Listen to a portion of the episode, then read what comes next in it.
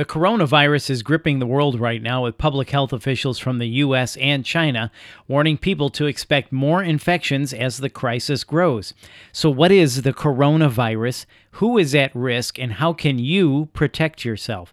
Let's find out with Dr. Anthony Ognjan, infectious disease specialist at McLaren Health. This is McLaren's in Good Health. I'm Bill Klaproth. Dr. Ognjan, let's start with this. What is the coronavirus? Okay, a coronavirus is an RNA virus.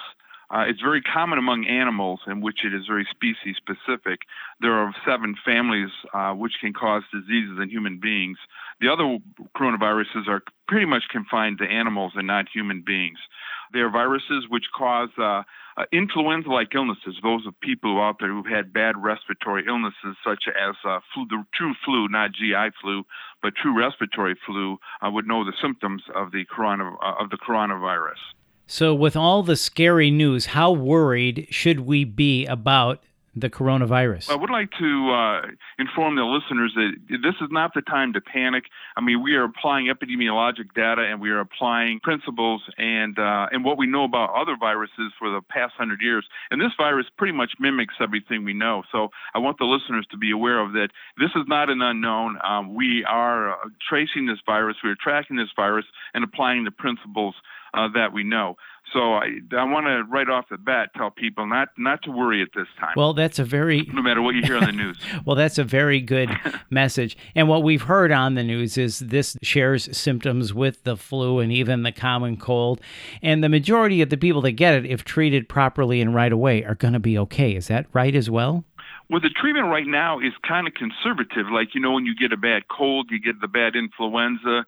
Basically, you stay home, you get bed rest, you drink a lot of fluids, and you try to maintain your diet. The thing that's different about this virus, the respiratory illness that this virus causes, is that it goes to relatively severe pneumonias. I mean, influenza and a lot of our cold viruses can do that too, but this one seems to jump right into very severe, severe cases of pneumonia.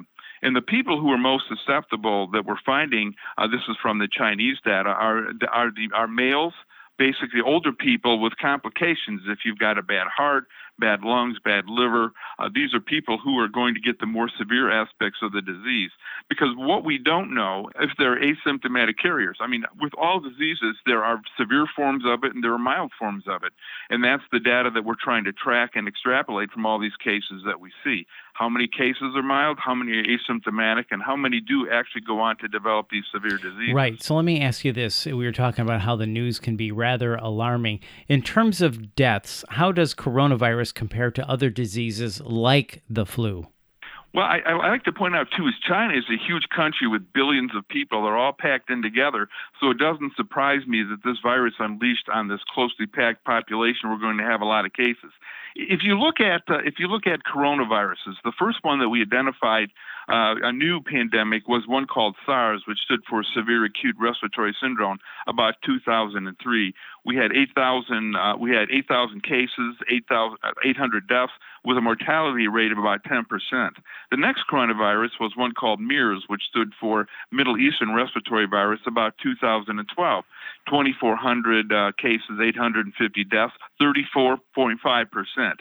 Right now, as we look at the data as it accumulates, and as of today, they're reporting 60,000 cases, 1,300 deaths, which translates into a death rate of about 2.1 percent.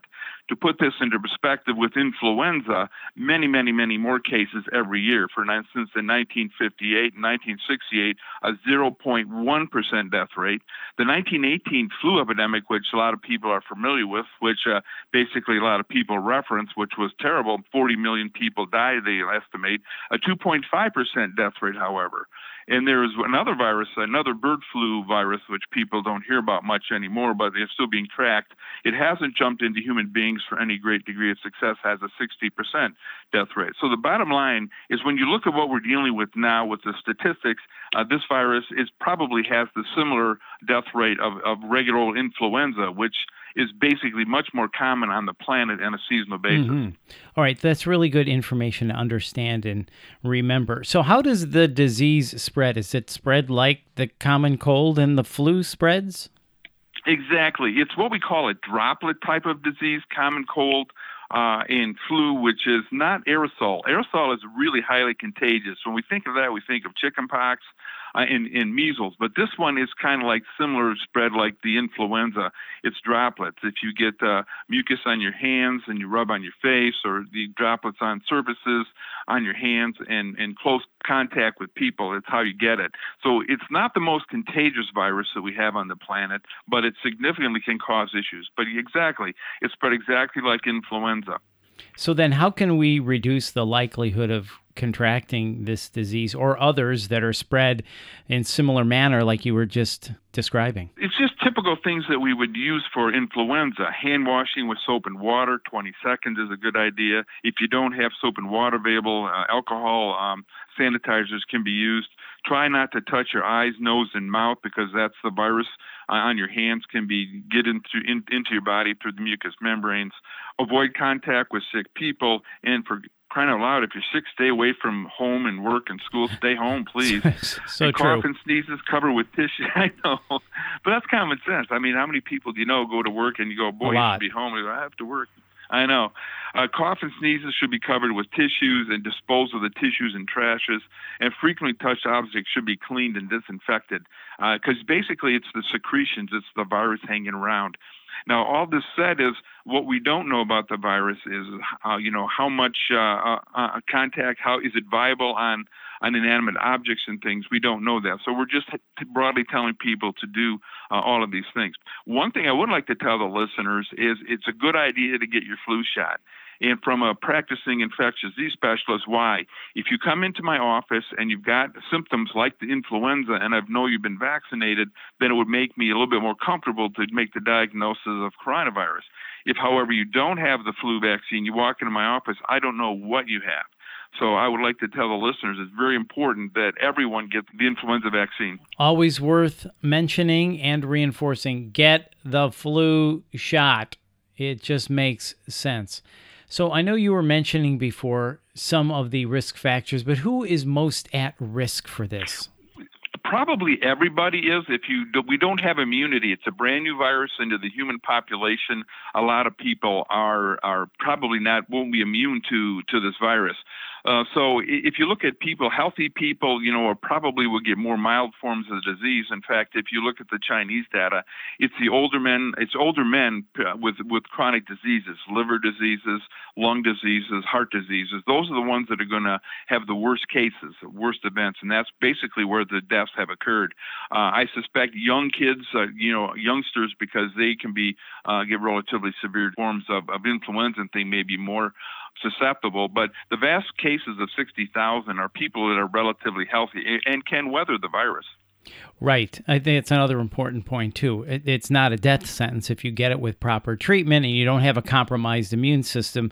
Most likely you're going to be okay. That's that's what the data support, uh, supports right now. Like I said, 2% of people have issues. And then we heard the term novel coronavirus. Why? What is novel? Why do they say novel coronavirus? Novel means new. When we have a new virus which jumps into human beings, like a novel influenza virus, is the one that comes to mind is the California virus about 10 years ago. They call that the novel influenza virus.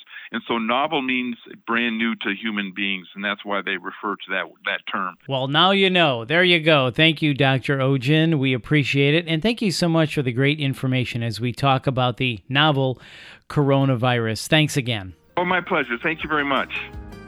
That's Dr. Anthony Ognjan. And to learn more about the coronavirus and what you can do to reduce your risk, please visit the CDC's website at cdc.gov. And if you found this podcast helpful, please share it on your social channels and check out the full podcast library for topics of interest to you. This is McLaren's in Good Health. I'm Bill Klaproth. Thanks for listening.